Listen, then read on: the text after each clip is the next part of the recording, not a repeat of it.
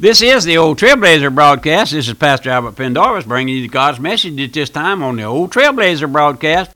And we've been here now many months, many years, and uh, many of you have have uh, slacked off on your writing, slacked off on your helping me with the broadcast. And I know the times is hard because I, I understand. But if you would, dedicate yourself into helping get out the gospel. I have folks who send me a dollar a month, some ten dollars a month, some twenty. But my friend, would you do that? The main thing is that you would dedicate to helping get out the gospel wherever you are. Wherever you are. You go to church, you put your tithe in there, and you should. But maybe you got a dollar or two you could spare with the old Trailblazer. And it would bring uh, much joy to my heart to see folks wanting to get this message out. I know many of you go to your own church or your regular church on Sunday, Wednesday night, Sunday night. You should if you if you say you save. But but also spare a dollar or two, spare a dime for this little old broadcast. And that's how we stay on the air. And uh, every nickel, every penny you send here goes to the getting out the gospel. And the old Trailblazer, don't take a sour out of radio mission. Don't take a sour out of Trailblazer broadcast. Don't take a nickel out of nothing because the Lord provided for me. And we, in a business that I used to own, I retired from it and got a living made out of it. And the Lord blessed me with that and then gives me grace to give part of that back to this ministry. But you help me if you can. But in our last study or two, we saw how God established the first home, how Satan wrecked it. And my friend, how many homes are wrecked today by Satan? You know, we blame Satan for everything, but uh, maybe you're to blame. Father, are you catting around on your wife and drinking, shooting pool at night when you ought to be home? Are you? Are you, my friend? But how grace restored that first home, and I'll tell you here that the Lord can restore your home. Aren't you tired? Aren't you tired of of sin, my friend. Sin is a wearisome thing. It just it just takes all the sap out of you. It does. There's no joy there. No joy there. Are you able to, to look somebody in the face and tell them how happy you are because you're a Christian? No, no, you can't do that, can you? But listen, God, in restoring that first home, placed the husband or the man at the head of that home. At the head of it. Now, we're going to get into that. Our subject the husband, the man as the head of the home. Do you know, my friend, that today Satan and all of his evil spirits, demon spirits, has all but wrecked the average home? Surely you know homes that are wrecked. Surely you know homes that are wrecked, my friend. We, we spoke earlier about the deadbeat dads, and we're going to get back into that again. Do you know that today Satan has all but wrecked the average home? We're going to bring you these messages and pray. Ask you to pray that somehow, some home, one here, one there, will be restored. Or that some young people, maybe contemplating uh, getting married, will go out now to build a real home in this darkened hour in which you and I are living.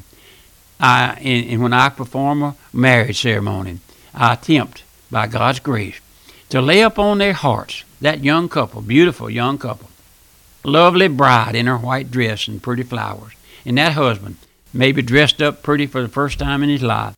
But I attempt to lay on their hearts, husband, my friend, love your wife, love her, love her, and you, you wife, you love your husband. Love covers a multitude of sins, my friend.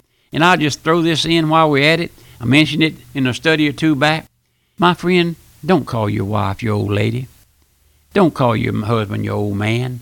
Would you respect your husband? He may be a, worthless scoundrel, but he's your husband. He's the head of your children if you have some. But my friend, let's begin now. Let's begin. The, the Lord says in a passage somewhere in the Bible, all of this ignorance God winked at. Maybe you've been a, a deadbeat dad, but the Lord will forgive you for that if you come to Him, my friend. But I want to read you this verse of scripture before we go any further there in Genesis 3:16. Unto the woman he said, Now listen. Unto the woman he said, I will greatly multiply thy sorrow and thy conception in sorrow thou shalt bring forth children. And thy desire shall be to thy husband, and he shall rule over thee. That's Genesis 3 16, if you want to go there and read it now. We notice here when grace had restored that home between Adam and Eve, man was placed at the head. The desire of the wife shall be to her husband, and he shall rule over her. Now we're going to look at some things maybe a little later on. How that uh, I've seen husbands who rule their uh, their home with an iron fist, with a with a lash on the back of the children, and a and a water in the eyes of their mother. That's not what we're talking about here. No, sir. No, sir, my friend. Someone asked me oftentimes, how was it before man, man sinned? Woman was co equal with man then. Woman led the transgression, or rather, Satan led the transgression through her. When grace restored that home, grace then placed man at the head of the home. You didn't know that, did you? You didn't ever realize that when they were there before they sinned. I've often told you I don't know how long they were there in the garden.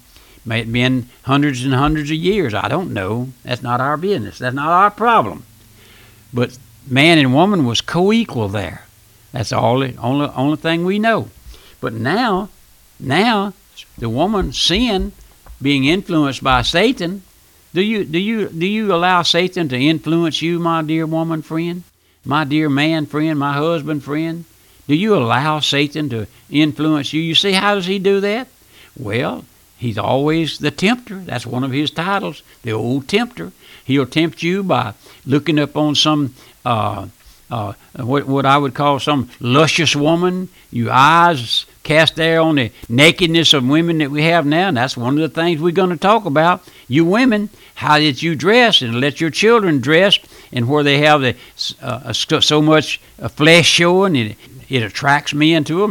And then Oh, we're not going to get into it today. I was going to I was going to mention how that how that they uh, uh, do those things on the cell phone. We'll get into that later. But listen, woman was co-equal with man in rulership. But when Satan wrecked that home because Satan led to transgression, but listen, now let's turn to 1 Corinthians 11, uh, 3. We're taking this slow so you can get your Bible. You ought to have your Bible right there by your radio if you're like me, like it where it's close and get to it. The scripture says, But I would have you know that the head of every man is Christ. Now that's a dogmatic statement, isn't it? If you're saved, Christ is your head. If you're lost, Christ is your head. Now, let's go on. And the head of the woman is the man. Period. Punctuation mark. Period.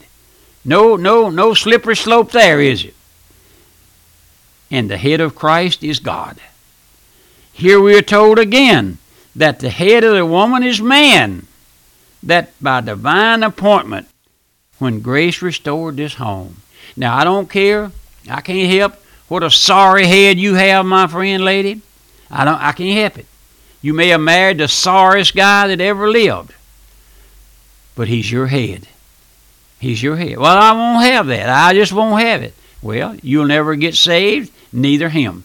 Now, let's go back. Let's go back and look at that verse again. 1 Corinthians 14. This is the Apostle Paul. Everybody uh, believes in the Apostle Paul. He was a great old apostle. Yes, he was. But let's, let's tell you what he says, women. Ladies, let your women keep silent in the churches, for it is not permitted unto them to speak, but they are commanded to be under obedience, as also saith the law. Now, does that is that hard to understand, my friend? Listen, the law here refers to Genesis 3:16, which we just quoted. If the man takes his rightful place as the head of his home, and the woman learns obedience in her home, then he, the man, will take his rightful place in the church and the woman will also be obedient in the church under the leadership of the Holy Spirit. And I've had some preachers tell me, you know, if it wasn't for the women in my church, I wouldn't have anybody. Well, go ahead preaching for God to save you some men, my friend, and He will. But my friend, man is the head of the home, no matter what kind of head he is. He may be a terrible head, but he's the head. And I never intend, I never intend to, to tell you that, that any woman ought to be uh, beaten and knocked around and flocked around, and uh, because she's trying to be obedient. No, sir. No, sir. If your husband hits you, you call the law. Put him in jail. That's what I tell you. Oh, Pastor, I didn't know you'd say that. I sure do. I don't believe man ought to hit a woman no matter what goes on, no matter how terrible she is. You hit her, you done crossed that line, my friend. You worse than an infidel. You worse than a skunk. No, woman was made to love, my friend. Oh, and if she takes her place as a as an obedient wife, you can love her. Now I know I know some women that you can't love. I know there's women that you can't love. You can't do you can't treat them good because they won't allow you to. And I know that. And then I, I often try to give a little advice on this program. I have a you have a man and a woman who's fighting and fussing and cutting up and, and you try to intervene, they both get mad with you. They both get mad with you. And now I saw where they passed a law somewhere that if you you have a, a, a domestic dispute and the woman calls the law, used to they'd say, well, don't charge. I'm not going to press charges. Well, they're going to take him to jail now. That's in that one particular state. I'm not sure where it is, but it ought to be everywhere. If you have a you have the problem to call the law on your husband now and take him to jail and let him sit there for a few hours in that jail for, for just for just for whatever. But I've seen it invariably. Woman with black eye take that scoundrel back and well he's my husband. Well he may be your husband, but my friend, you my lady friend, you don't have to put up with that abuse. The Lord never intended for the man to hit his wife. No, sir. Now, he can be verbally abusive, is terrible thing, too. But if he ever lays a hand on you, oh, my friend, my friend, let's think about it. Is that a home? No, that's not a home. That's just a hell hole. That's a hell hole. But did you know the Lord can change all that? If you turn to the Lord, lady, let the Lord save you, and then be a wife to that husband, just think what it would do to him if he come in come in from work and you met him at the door with a sweet smell in the kitchen and a clean white apron on and give him a big hug and a kiss and say, Come on, sugar, I got supper ready, what would he do? He might have a heart attack. But we run out of time now. We'll get back into that in our next study. We're looking at man, the head of the home. And we got some terrible heads in this country. But my friend, grace makes all the difference in the world. This is the old Trailblazer. Remember my mailing address? The Old Trailblazer, Post Office Box 1810, Walker, Louisiana 70785, and my website, radiomissions.org.